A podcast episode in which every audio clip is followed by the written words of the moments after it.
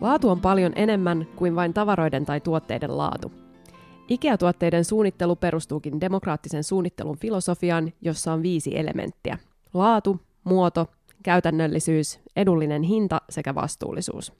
Hyvä ja laadukas suunnittelu sisältää kaikki nämä elementit. Filosofiaa kutsutaan demokraattiseksi suunnitteluksi, koska laadukas kodin sisustus kuuluu kaikille.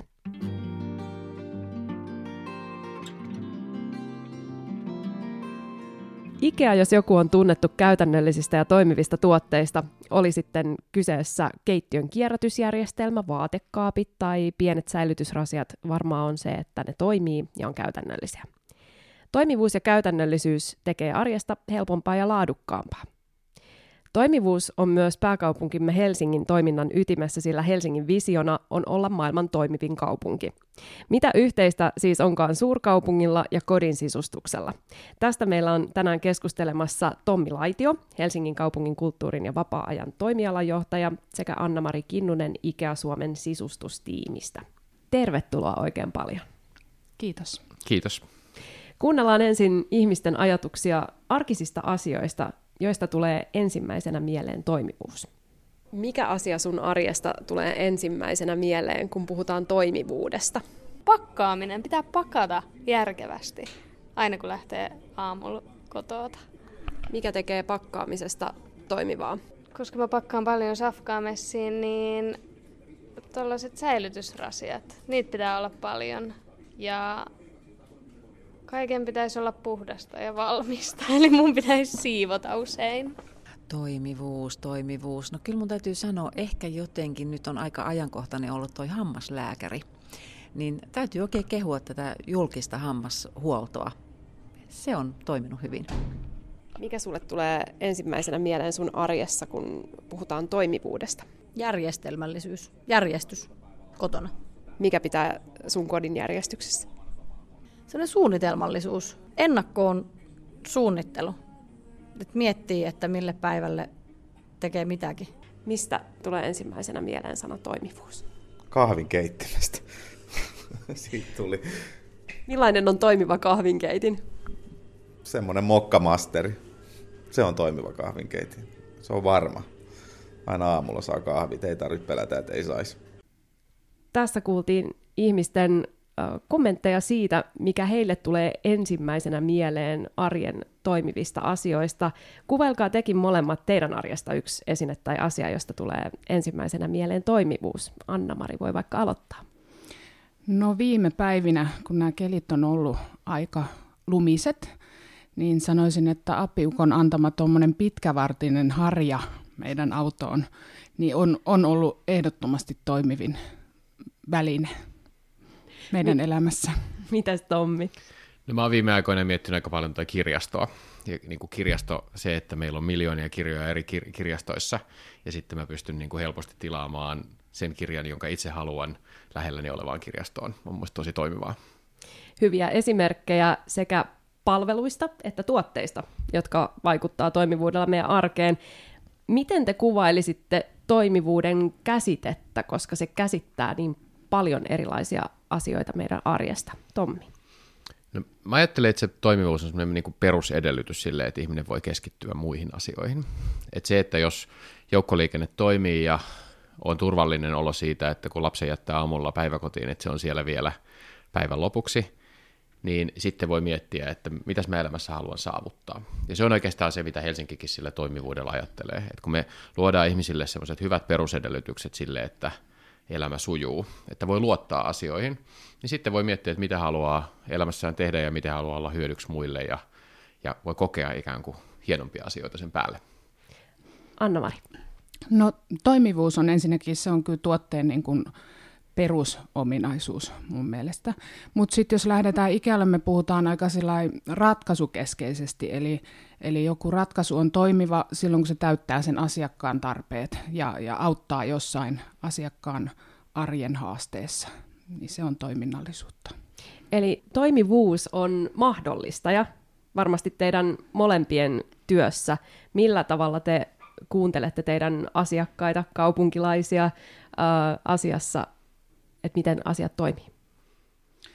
No me tutkitaan aika paljon globaalistikin ihmisten elämistä ja niitä elämisen trendejä, mitä, mitä haasteita, mitä muutoksia siihen elämäntapoihin tulee. Ja sitten tuotteethan meillä jo itsessään käy, käy niin kuin aika mittavan tuotetestauksen sen toiminnallisuuden suhteen.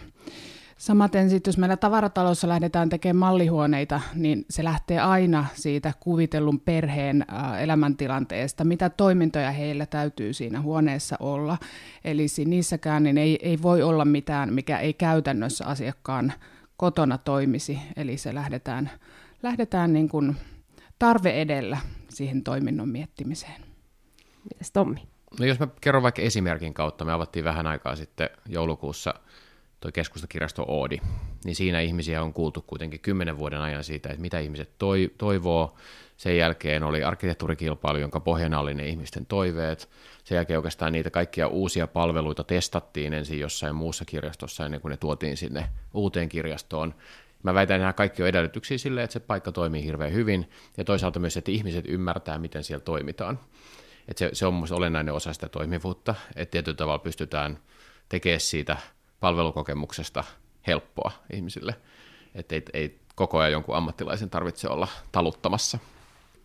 IKEA-suunnittelun yksi näistä demokraattisen suunnittelun lähtökohdista on myös toimivuus. Minkälaisia asioita sieltä teidän asiakkailta tullut esille, että erityisesti, että mitä, minkälaisia tuotteita he haluaa Ikealta?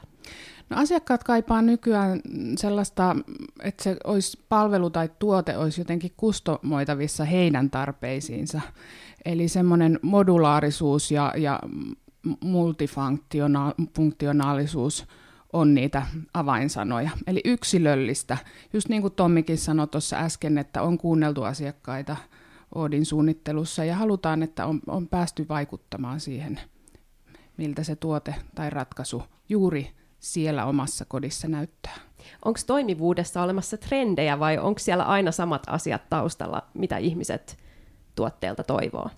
No onhan siinä trendejä sillä tavalla, että ihmisten arki kuitenkin muuttuu. Me ollaan, eletään aika erilaista elämää kuin 20 vuotta sitten.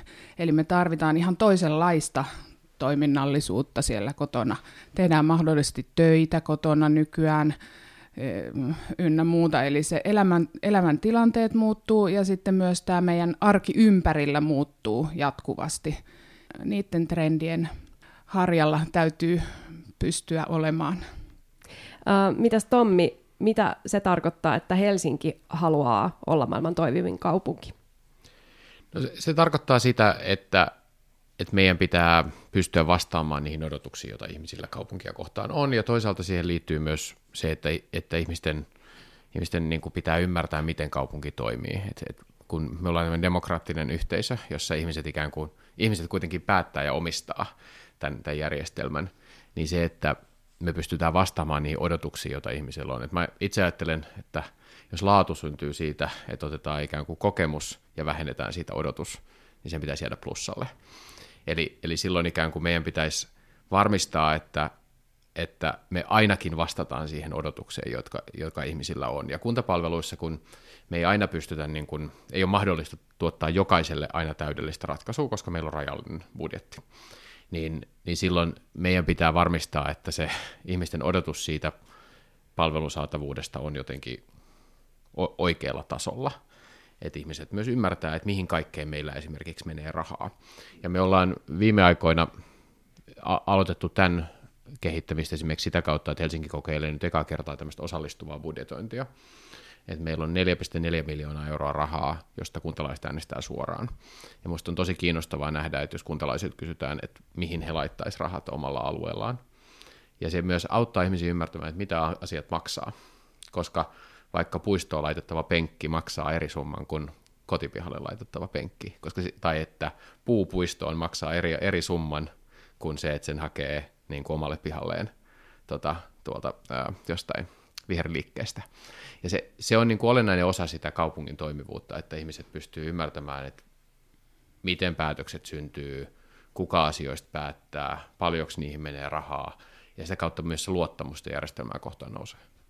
Eli kodin ja kaupungin suunnittelun lähtökohtana on tietenkin se, että asiakkaita kuunnellaan ja selkeästi toimivuus on iso osa sitä, mitä molempien teidän asiakkaat haluaa. Mutta mut se pitää myös, pa- pa- siis se mitä, mitä Anna-Mari sanoi tuosta niin kun siitä, että yksilöllisyyden vaade kasvaa, niin se on kasvanut myös meillä. Että, ja itse asiassa meillähän on hirveästi erilaisten digitaalisten ratkaisujen avulla myös kuntapalvelussa on mahdollisuus tehdä niin kuin jokaiselle ihmiselle mahdollisimman hyvää ratkaisua. Ja se on, se on, niin kuin, kuntapalveluiden tai kaupunkien trendi tällä hetkellä on just se, että, että pystytään yksilöimään sitä. Joskus me halutaan niin kuin helppoa ja nopeaa ja joskus me halutaan niin kuin sellaista erittäin niin kuin syvälle menevää ja tota, ammattilaisen apua. Ja että meidän pitää pystyä valitsemaan se. Ihmiset on myös eri tilanteissa erilaisia. Millaisissa asioissa kaupunkilaiset sitten haluaa parempaa toimivuutta tässä ajassa? Löytyykö sieltä jotain trendejä sitten samalla tavalla kuin ehkä tuotteiden suunnittelussa? No kyllä varmaan kaupunkilaisille tärkeää on liikennekysymykset on tosi tärkeitä että mä oon nyt ollut itse kuusi vuotta Helsingin kaupungilla töissä ja meillä on aina parin kuukauden välein eri kaupungin osissa tilaisuuksia, jossa ihmiset kysyy kaupungin virkamiehiltä, että miksi asiat toimii niin, tai sanoo, että miksi nämä asiat toimii näin huonosti, tai harvemmin niissä tulee myönteistä palautetta. Ja tota, ähm, niin kyllä siellä liikenne- ja katutyöt on se isoin kysymys. Että kyllä se, ne on ne niin kuin perustamista lähdetään. Jos ne ei toimi, tai jos päivähoito ei toimi, niin, niin sitten ihmisten on vaikea keskittyä myös muihin asioihin ja miettiä, että mitä elämässä haluaa saavuttaa. Jos joka päivä jännittää se, että pääseekö tänään töihin, ehdinkö ajoissa, onko lapset turvassa, ää, meneekö aamulla kaksi tuntia lapsen päivähoitoon viemiseen. Ne perusasiat pitää toimia. Ja itse asiassa aika suuri osa siitä kuntapalvelusta on silleen aika arkista. Että kun se, kun se toimii hyvin, niin ihmisen ei tarvitsisi kauheasti miettiä sitä. Tuo kuulostaa hyvin maalaisjärkiseltä asialta, että toimivuus vaikuttaa näin monella tavalla ihmisten elämään kaupungissa, mutta miten sä Tommi sanoisit yhdessä lauseessa tai jonkunlaisessa kiteytyksessä, miksi tämä juuri on Helsingin kaupungin visio, että se olisi maailman toimivin kaupunki? Koska meillä on, koska meillä on kaikki edellytykset siihen. Meillä on todella fiksua porukkaa tässä kaupungissa. meillä on tosi korkea luottamus kuntapalveluihin. Suomi on kuitenkin aika varakas valtio. Meillä on hyvin vähän korruptioa ja, ja jotenkin se semmoinen, niin kuin, meillä ei ole mitään syytä siihen, miksi me ei oltaisi maailman toimivin. Ja sitten se myös, että kun meillä on hyvin vahva demokraattinen järjestelmä, niin mä uskon siihen, että kun ihmisiä kuunnellaan, niin pystytään tuottaa palveluita tehokkaammin, pystytään tuottaa parempia palveluita. Eli voidaan varmasti sanoa tosiaan, että sekä kaupungeissa ja että kodeissa toimivuus on hyvä tavoite. Anna-Mari, millaisilla asioilla kodista ja arjesta voidaan saada vielä toimivaa? Kyllä siinäkin lähdetään siitä, että, että sillä ihmisellä tai sillä perheellä, joka siinä kodissa asuu, niin sen, siinä on helppo asua. Eli ne neljöt on käytetty viisaasti. nykyään on, on ihmisiä, jotka mieluummin asuu hyvällä sijainnilla pienemmissä neliöissä kuin, kuin toisinpäin. Eli se, että siellä ei ole hukka, hukkaneliöitä ollenkaan. Tämä vaikuttaa tietenkin tosi paljon myös siihen, että säilytysratkaisut on mietittävä tarkkaan. Ihmiset konmarittaa. Tämä on nyt semmoinen yksi selkeä trendi taas, taas noussut. noussut ja tota, kaikki tämä, miten kierrätetään, miten, miten huolletaan kotia, valaistus on tärkeä. Ja sitten se, mitä meillä Suomessa tietenkin ja monissa muissakin maissa, missä on neljän vuoden aikaa, niin ihan se lämpötilat, että onko lämpimämpää peittoa tai, tai keväällä pimennysverhoa, että saadaan, saadaan nukuttua paremmin. Eli ihan siitä niistä arjen haasteista, miten, miten se eläminen siellä kodissa olisi mahdollisimman helppoa. Mitäs Tommi, millaisilla asioilla kaupungista voidaan luoda asukkaille toimivampi puhuttiin jo tuosta joukkoliikenteestä esimerkiksi. Äh, onko siellä esimerkiksi mitään sellaisia mm, palautteen kautta parannettuja asioita, mitä sulle tulisi mieleen? No yksi semmoinen aika hyvä esimerkki siitä, että myös ihmiset on keskenään erilaisia, on se, että, että transsukupuolisilta ihmisiltä on tullut paljon palautetta uimahalleista ja siitä, että, että pukuhuoneet, kun ne on jaettu miesten ja naisten tota, pukuhuoneisiin, niin, niin on heille hankalia. Niin sitten sen sijaan, että tästä olisi tehty ikään kuin iso ongelma, me ei voida muuttaa kaikkia tota, uimahallin pukuhuoneita ikään kuin tämmöisiksi sukupuolineutraaleiksi, koska silloin sinne ei mahdu niin paljon porukkaa kuin uimahalliin tällä hetkellä mahtuu. Ja, ja sitten tämä ratkaistiin esimerkiksi Itäkeskuksen uimahallissa sillä tavalla, että siellä on tämmöinen perhehuone, niin sitä perhehuonetta voi myös muun sukupuoliset käyttää, käyttää ikään kuin pukeutumistilana. Et siitä, ei tehty, siitä ei tehty ongelmaa, vaan lähdettiin oikeasti ratkaisemaan sitä, sitä katsottiin, että mitä meillä on tarjolla, ja, ja haettiin siihen sillä tavalla helppo ratkaisu, josta on tullut ihan hirveän hyvää palautetta. Ja se turvaa sen, että, ne, että kaikki tuntee itsensä tervetulleeksi. Et se on sellainen asia, jota me mietitään paljon, vaikka mun vastuulle kuuluu liikuntapalvelut, että miten, miten jokainen ikään kuin tuntisi itsensä tervetulleeksi niihin liikuntapaikkoihin, miten me varmistettaisiin, että ensikertalaisen on helppo ymmärtää, että mitä täällä tapahtuu. Ja me ollaan oltu perinteisesti aika hyviä palvelemaan ikään kuin sitä meidän kantakävijää. Sillä on varmaan joku syy, miksi ihminen käy liikuntapaikassa tai kirjastossa niin kuin säännöllisesti, mutta nyt me kiinnitetään tosi paljon huomiota siihen, että kun ihminen tulee ekaa kertaa meidän palveluihin, tai meidän palveluihin tulee ihminen, joka vaikka ei puhu suomea, niin, niin miten, miten voisi helposti ymmärtää, että miten tämä palvelu toimii. Wow. Tämä kuulostaa mahtavalta duunilta. Haluaisin olla teidän kengissänne mahdollistamassa asioita, koska toimivuuden toteuttaminen kuulostaa mahdollistajan ammatilta. Uh, Anna-Mari, minkälaisia palautteita teille on tullut Ikealle toimivuudesta, oli kyseessä sitten tuotteista tai asiakaspolusta? No me tutkitaan jatkuvasti sitä, sitä just markkina-alueella, että miten, miten kunkin tavaratalon alueella asutaan. Eli tehdään säännöllisesti kerran vuodessa tietty määrä tämmöisiä kotikäyntejä. Eli käydään, käydään asiakkaiden kotona ja keskustellaan heidän haasteistaan. Pyrkimyksenä tietenkin sitten ratkaista tavaratalossa niitä ongelmia, mitä ihmisillä on. Usein ne on säilytykseen liittyviä. Samaten sitten kun kyllähän me tutkitaan sitä, että kuinka relevantteja me ollaan tietyllä, tietyllä tuotealueella, eli mihin, mihin me sijoitutaan, vaikka nyt juuri vaatekaappien suhteen, suhteen niin kuinka haluttu ja haluttu ostopaikka ollaan. Ja kyllä ihmiset antaa palautetta ihan tavaratalossa, kerätään, kerätään sitä palautetta, ja ehkä tuommoinen yksinkertaisin on se, että ihminen äänestää jaloillaan.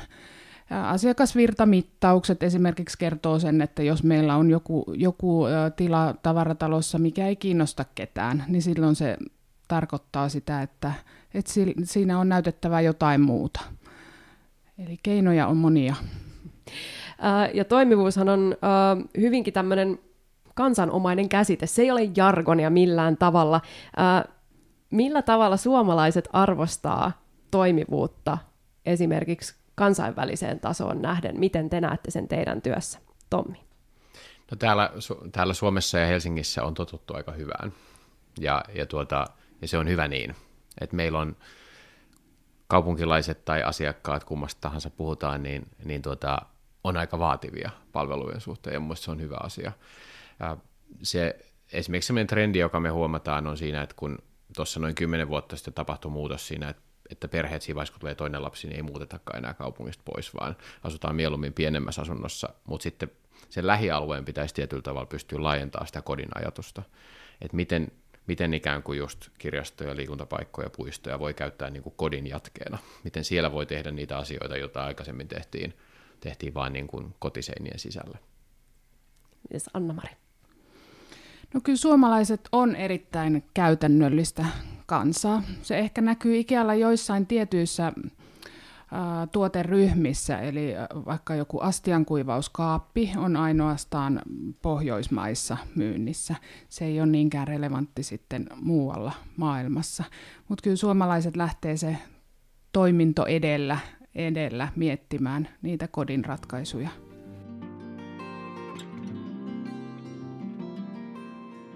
Onko toiminnallisuutta mahdollista ähm, viedä ulkomaille, jos esimerkiksi astiakuivauskaappi on nimenomaan pohjoismainen ilmiö, eikä se ole tarttunut kaikesta käytännöllisyydestä ja toimivuudesta huolimatta äh, muilla markkinoilla, niin onko tällaiset todellakin, onko toimivuus selkeästi aina kansallinen asia eri maissa? Ei toki. Kyllä se ne voi pikkuhiljaa siirtyä muuallekin, mutta kyllä ne aika pinttyneitä ne semmoiset tavat ja, ja mitä vanhemmilta opitaan, miten opitaan elämään, niin kyllä ne aika pitkään meitä seuraa, seuraa lapsuudesta aikuisuuteen. Mutta toki kun hyviä innovaatioita tulee, niin niitä voidaan viedä maailmalle. Tiskaamiseen liittyy itse asiassa aika montakin tuollaista. Tuli just mieleen, että tiskiharjojakaan ei näy ihan joka maassa, vaan niitä astioita hangataan puhtaaksi erilaisin räteillä tai sienillä tai muuta, niin Tuo on mielenkiintoinen, että miten tiskaamiseen liittyviä asioita löytyy Mut, tosi paljon. Mutta ainakin meidän työssä näkyy se, että myös sellainen ajatus jotenkin suomalaisesta yhtenäiskulttuurista alkaa murtua, että että jotenkin semmoinen, että suomalaisilla olisi tietynlaiset odotukset elämäänsä kohtaan, niin se ei oikein pidä paikkaansa. Että, että kaupunkilaisten ja muualla Suomessa asuvien niin kuin mieltymykset eroaa. On hyvä huomioida, että vaikka Helsingissä 15 prosenttia ihmisistä on vieraskielisiä, eli perheessä on myös muita kulttuuritaustoja. Suomalaiset matkustaa enemmän kuin aikaisemmin. Ja tietyllä tavalla onneksi me ei olla sellainen umpio, jossa me harrastettaisiin pelkästään sellaista niin kuin perinnetoimintaa, vaan me, me niin kuin, niin kuin Anna-Mari sanoi aikaisemmin, niin, niin tota, että me katsotaan niin kuin Netflixistä Marie Kondon tota, reality showta ja sitten ruvetaan niin kuin kotona viikkaamaan meidän tota, alushousuja uudella tavalla, ja se on musta mahtava asia. Miten te kehitätte omassa toiminnassa toimivuutta? Mistä sitä voi opetella? Esimerkiksi onko teillä ähm, esimerkiksi Tommin duunissa, niin käytkö sä muissa kaupungeissa äh, vertaamassa just, että mikä on toimivuutta jollain pienemmällä paikkakunnalla versus Helsinki? No me hirveästi katsotaan sitä, että että mitä, mitä yksityisissä palveluissa tehdään, se on, se on tärkeä vertailukohta meille, koska monet, monissa asioissa kuitenkin ihmiset ver, niin kuin vertaa vaikka terveyspalveluita, yksityisiä terveyspalveluita ja julkisia terveyspalveluita. Se on yksi asia. Sitten kysytään kuntalaisilta, mitä he haluaa, tai ehkä vielä suoremmin niin kuin tutustutaan kuntalaisten elämään. Mun mielestä usein se, että kysytään, että mitä haluaa, ei tuota parhaita ratkaisuja, koska se tuottaa, vähän, se tuottaa niin kuin nykyisiä ratka- lisää nykyisiä ratkaisuja.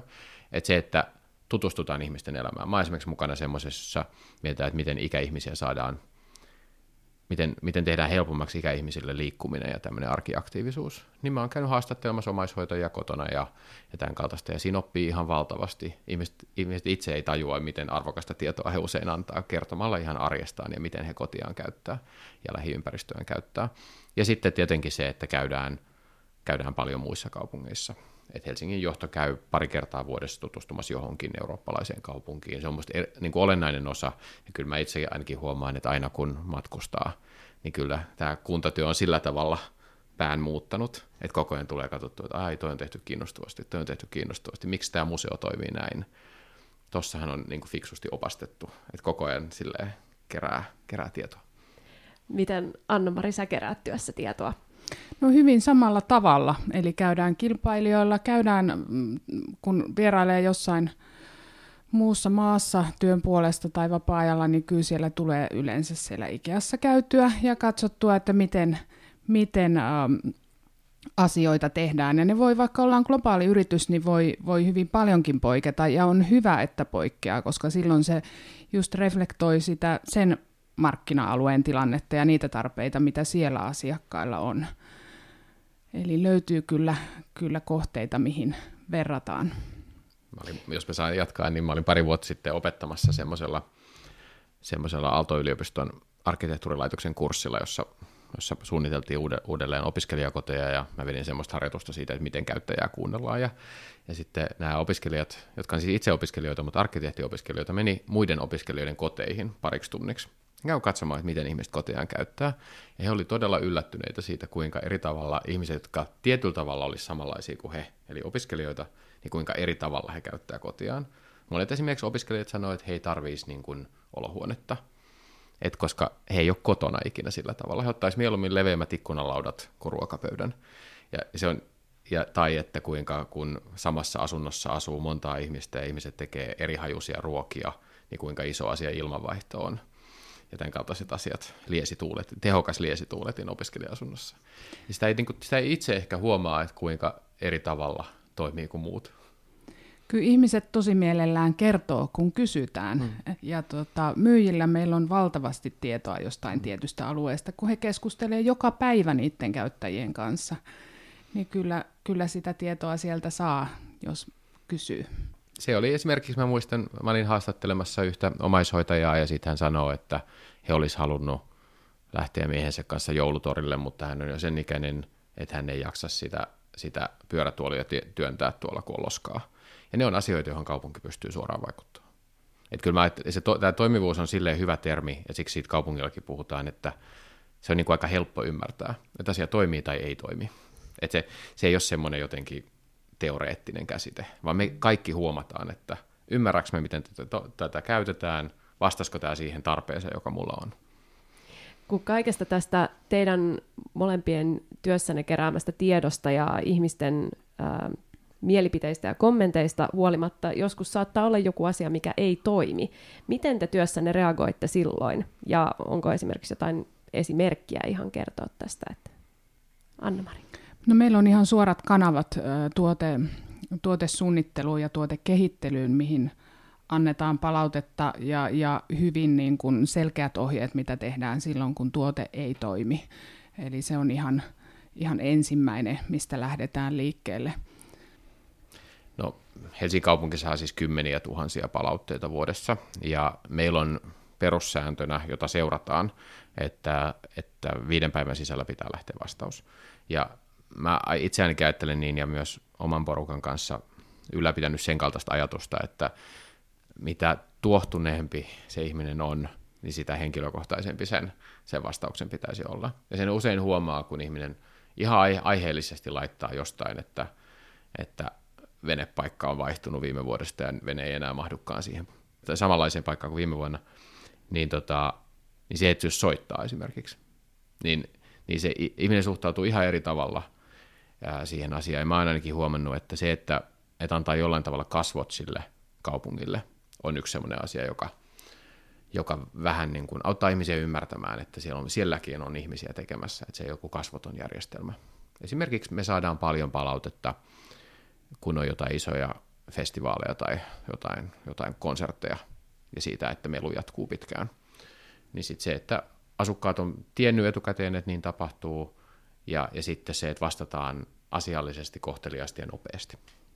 Kyllä, se on just sitä palvelun palvelun laatua hmm. silloin, että kyllä, kyllä se asiakas, pettynyt asiakas haluaa tulla kuulluksi ja, ja on itselläkin käynyt sillä tavalla, että on päädytty siihen, että asiakas on sitten halannut lopuksi ja kiittänyt, vaikka on ollut alun perin hyvinkin tuohtunut. Eli se kuulluksi tuleminen on myös tosi tärkeää, vaikka sitä asiaa ei just sillä hetkellä pystyttäisi korjaamaan, niin yleensä se auttaa. Kyllä mä ajattelen, että se kriittisyys tai kritiikki on myös jollain tavalla merkki sitoutumisesta, että se ihminen haluaa ikään kuin mahdollisuuden siihen, että se asia korjaantuu, joko itselle tai muille. Ja se on niin kuin aina hyvä muistaa silloin, kun sitä palautetta tulee, että tämä ihminen tarjoaa meille mahdollisuuden korjata tämä asia. Ja itse asiassa sitä kautta, että se asia hoidetaan hyvin, niin siitä ihmisestä tulee paljon lojaalimpi asiakas se rakastaa kaupunkiaan paremmin tai rakastaa jotain yritystä enemmän tai käyttää sen palveluja enemmän. Kyllä mä tiedän ainakin ne yritykset, jotka, jotka vastaa nopeasti mun palautteeseen, suhtautuu siihen vakavasti, niin mä, mä käytän niiden palveluja enemmän kuin aikaisemmin.